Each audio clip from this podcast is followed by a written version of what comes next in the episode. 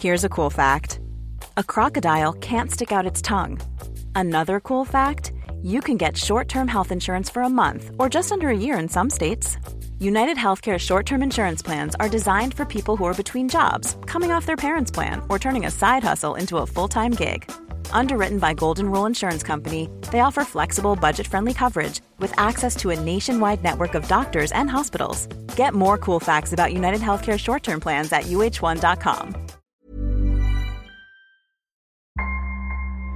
Vous écoutez Crime Story, la disparition de Magali Blandin, deuxième et dernier épisode. Le vendredi 12 février 2021, Magali Blandin, 42 ans, ne récupère pas ses quatre enfants à la sortie de l'école. Pourtant, ils doivent venir une semaine chez elle après celle qu'ils ont passée chez leur père. Et personne n'a vu cette blonde d'un mètre cinquante depuis la veille. L'alerte est donnée, mais les recherches n'aboutissent pas. Trois semaines plus tard, Jérôme Gaillard, avec lequel elle est en instance de divorce, est interpellé, ainsi que ses parents. Sur des enregistrements audio, on entend Jérôme, le mari, confier à un proche son souhait de tuer Magali. Pendant son audition, il finit par passer aux aveux. Il va raconter en détail un scénario criminel absolument sidérant. Damien Delseny, Jérôme Gaillard revient d'abord sur le soir qui a provoqué le départ de Magali de la maison. En fait, il va remonter très loin. Il va remonter jusqu'au mois de septembre précédent. Il va raconter cette fameuse soirée où Magali lui a annoncé qu'elle allait quitter la maison, qu'ils allaient se séparer. C'est le fameux soir où il l'a fait tomber du banc, où il y a eu cette scène de, violence. Il explique que c'est ce soir-là qu'il a compris que sa femme allait lui échapper. Et ça, pour lui, c'est inconcevable. Professionnellement, il n'a pas réussi euh, dans la vie. En tout cas, il n'a pas fait ce qu'il voulait faire. Et euh, sa seule fierté, sa seule, son seul euh, symbole de réussite, c'est sa famille. Et d'ailleurs, il va le dire d'une manière assez simple aux enquêteurs, assez claire. Il va dire Je sais, j'ai une vision archaïque de la famille. C'est-à-dire que pour moi, une famille, c'est papa, maman et les enfants. Je n'imaginais pas élever mes enfants sans leur mère à côté d'eux, ni proche de moi. Pour lui, Magali qui part, c'est l'échec absolu. Oui, c'est vraiment l'humiliation suprême, c'est la matérialisation du fait qu'il a à peu près tout raté dans sa vie. Ça va aussi pour lui avoir des conséquences financières parce qu'il va falloir probablement vendre la maison qui était la maison de ses parents, qu'ils avaient retapé ensemble avec Magali, qui était encore une fois euh, le symbole d'une vie de famille réussie, accomplie. Et puis bah, il sait que sa femme, euh, elle va retrouver sa liberté, elle va vivre une autre vie où il n'aura plus sa place. Et c'est en général euh, un scénario assez répandu dans tous les féminicides. Même si Magali part de la maison, il y a encore de la communication avec elle et une sorte de médiation, puisque le 2 novembre, un mois après le départ de Magali, ils rencontrent ensemble une conseillère conjugale. Oui, alors c'est une conséquence, cette médiation conjugale, c'est une conséquence de la plainte hein, qu'avait déposée euh, Magali euh, pour violence, qui avait été classée, mais bon voilà, comme il y avait un problème de couple, on les avait amenés vers une conseillère conjugale. Et là, en fait, pendant ce rendez-vous, euh, Jérôme raconte qu'il voit une Magali qui a avancé sans lui et qui lui semble en plus se fermer à toutes sortes de dialogues et en gros à toute forme de retour.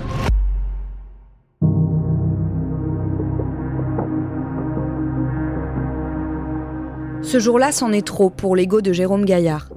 Quand je l'ai revu, dit-il, toujours en se remémorant ce rendez-vous chez la conseillère, j'étais choqué par son attitude, sa manière d'être avec moi. J'ai rencontré quelqu'un de glacial, qui avait beaucoup de distance. Cela m'a refroidi.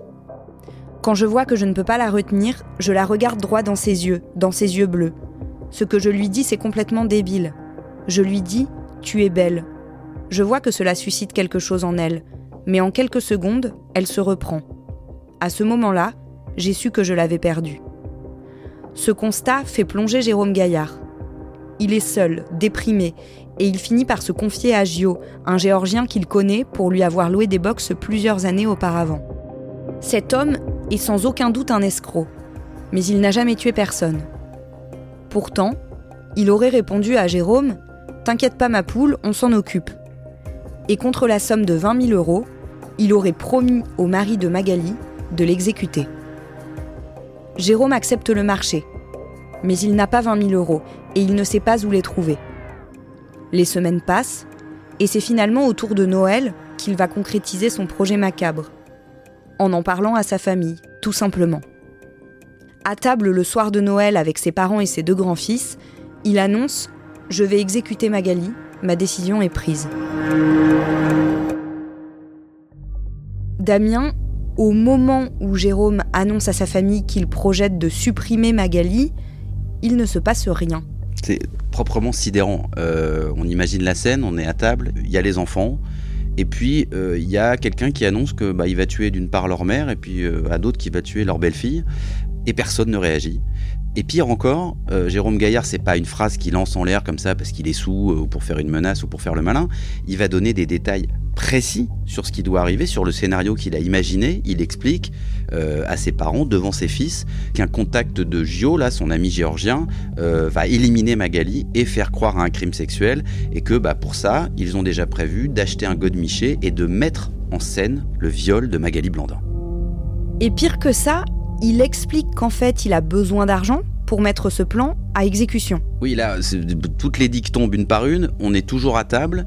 Et alors, non seulement euh, ses parents bah, ne disent rien, ne réagissent pas, et en plus, Jérôme, il va carrément leur demander de financer l'assassinat de son épouse. Et ses parents acceptent. Eh oui, ses parents avaient prévu euh, de lui prêter de l'argent pour payer les frais de justice euh, de son divorce. Ils avaient convenu de lui, de lui donner 50 000 euros et ils vont accepter de lui remettre cette somme, alors que là, elle n'est plus du tout destinée à payer le divorce, elle est destinée à monter le projet criminel visant à tuer Magali Blandin. Après 8000 euros en liquide, Gio reçoit deux virements de 6000 euros. Mais il ne se passe rien. Tout à fait logique si on en croit le géorgien qui nie avoir participé, de près ou de loin, au projet d'assassinat. Il affirme n'avoir jamais reçu d'argent liquide et que les deux virements de 6 000 euros, dont on trouve des traces, correspondent au remboursement d'une dette contractée par Jérôme Gaillard. Au mois de janvier 2021, donc, Magali est toujours en vie et elle souhaite toujours divorcer de son mari. Gio, lui, ne répond plus à Jérôme Gaillard. Le mari est seul et sa colère est à son comble. Monique Gaillard, la mère de Jérôme, raconte qu'il finit par leur dire ⁇ Je vais le faire moi-même ⁇ le mercredi 10 février, la famille déjeune à nouveau ensemble. Jérôme Gaillard, ses parents et ses enfants. Le père de famille a acheté une batte de baseball et 50 kilos de chaux, un matériau connu pour détruire les corps. Il dit à son père Papa, tu n'as pas le choix. Demain matin, je passe à l'acte et tu me remplaces. Jean Gaillard acquiesce. Le jeudi 11 février, Jérôme Gaillard dépose ses enfants à l'école puis il amène Jean dans la longère familiale à Montauban de Bretagne. Sa mission est claire passer des coups de téléphone, utiliser l'ordinateur, laisser dans cette maison des traces de vie qui constitueront plus tard un alibi pour son fils. Jean Gaillard s'exécute. De son côté, Jérôme prend la route pour Montfort-sur-Meux, où vit Magali. Quelques minutes de voiture suffisent. La suite, Jérôme Gaillard la raconte en garde à vue. Il dit je suis allée à l'appartement de Magali. Je suis montée dans le couloir à l'étage, j'ai attendu qu'elle sorte, avec l'espoir qu'elle ne sortirait pas, car je me rendais compte de l'horreur de ce que j'allais faire. Au bout d'à peine dix minutes, elle est sortie.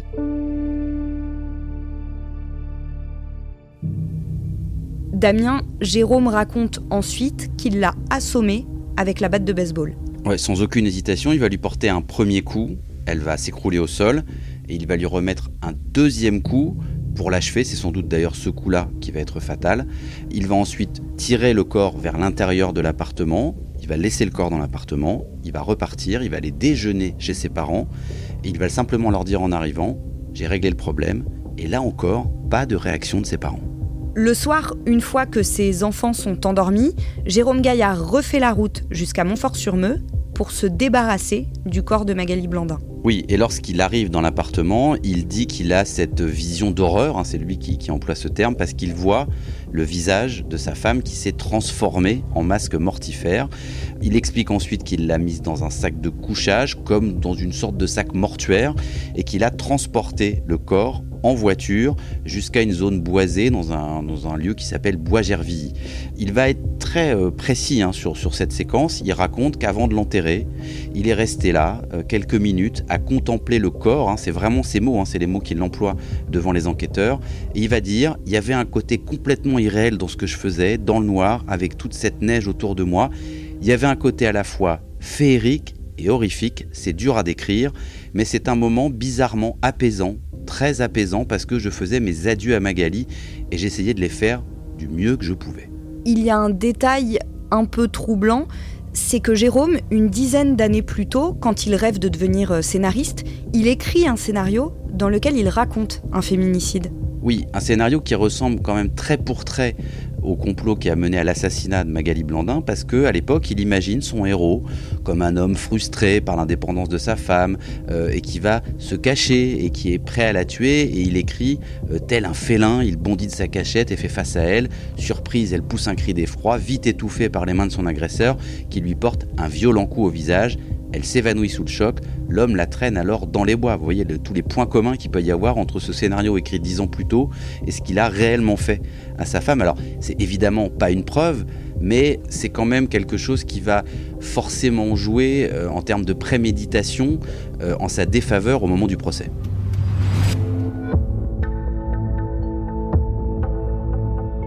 Jérôme Gaillard et ses parents, âgés de 72 et 75 ans, sont immédiatement placés en détention provisoire. Lui pour meurtre par conjoint, eux pour complicité. Le lundi 1er novembre 2021, un peu avant 4 heures du matin, les agents pénitentiaires de la prison où il est incarcéré découvrent le corps de Jérôme Gaillard, pendu dans sa cellule. Près de lui se trouve une lettre d'adieu, ainsi qu'un feuillet, intitulé Testament. Vingt jours après le suicide de leur fils en prison, les parents de Jérôme, dont le premier fils s'était déjà suicidé, sont libérés. Monique et Jean Gaillard restent mis en examen pour complicité de meurtre. Dehors, leurs amis leur ont tourné le dos. Ils sont seuls. Ils choisissent de s'installer dans leur résidence secondaire de la Turballe, en Loire-Atlantique, pour attendre d'être jugés. Début février 2023, ils adressent une lettre aux accents suicidaires à un ami, qui prévient les secours. Le mardi 7 février, ils sont à leur tour retrouvés morts, pendus chez eux. Damien, c'est un rebondissement de plus dans une histoire qui est déjà extraordinaire. Oui, parce que là, c'est un triple suicide. Alors, euh, d'abord celui de Jérôme Gaillard, puis après celui de ses parents. Ça prive d'un procès, ça prive d'explications supplémentaires. Et ça fait, en plus de la mort de Magali Blandin, ça fait quatre morts dans la même famille. Est-ce qu'on sait quelle était l'implication réelle des parents de Jérôme Gaillard dans l'assassinat de leur belle-fille? Alors, on le sait parce que avant euh, leur suicide, euh, le 12 octobre 2021, il y a une confrontation qui est organisée dans le bureau du juge d'instruction, c'est la coutume dans les procédures criminelles, entre Jérôme et ses parents. Alors lui, il va tenter de convaincre euh, que ni son père ni sa mère n'ont de lien, n'ont à voir avec la mort de Magali, mais en fait, au bout d'un moment, pendant cette confrontation, c'est la maman, Monique, en larmes, qui va lui demander d'arrêter ses mensonges et qui reconnaît devant la juge, en effet, qu'ils ont participé d'une certaine manière au complot visant à assassiner Magali. Ce crime s'inscrit dans la longue liste des féminicides, mais il a une spécificité, puisqu'il implique quasiment toute la famille. Qu'est-ce qu'on sait exactement du rôle des enfants?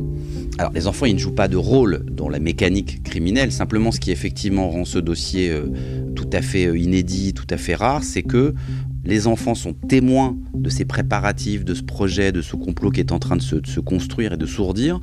Donc les enfants, il n'y a pas de conséquences judiciaires, ils ne peuvent pas être inquiétés, euh, mais ils se sont retrouvés évidemment dans une situation qui est psychologiquement assez incroyable.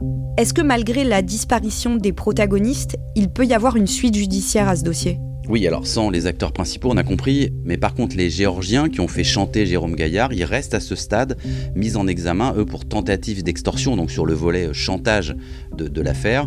Euh, à un moment donné, ils ont été impliqués dans l'instruction sur le meurtre en bande organisée, mais en fait, il semble que beaucoup plus que de tuer Magalise, qui a jamais été vraiment leur projet, eux, ils, euh, ils avaient trouvé un filon euh, pour euh, prendre de l'argent, pour extorquer de l'argent à Jérôme.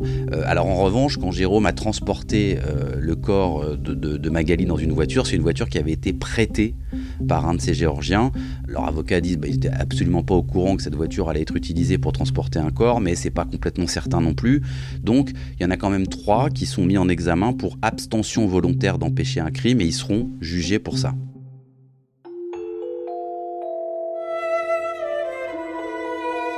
En moins de deux ans, les quatre enfants de Magali Blandin ont perdu leur mère, leur père et deux de leurs grands-parents. L'avocat de la famille Blandin parle d'une véritable tragédie humaine. Les parents et la sœur de Magali veulent avant tout protéger les enfants, dit-il. La mort des parents de Jérôme rend encore plus accessoire le futur procès.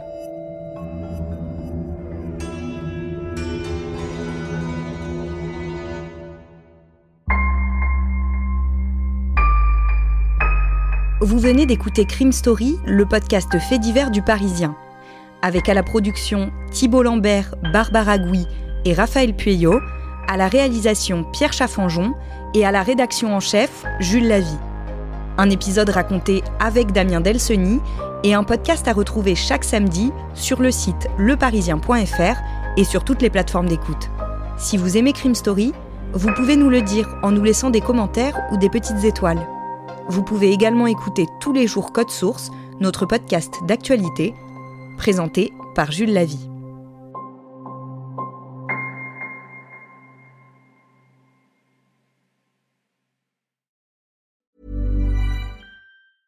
Small details are big surfaces. Tight corners are odd shapes. Flat, rounded, textured, or tall.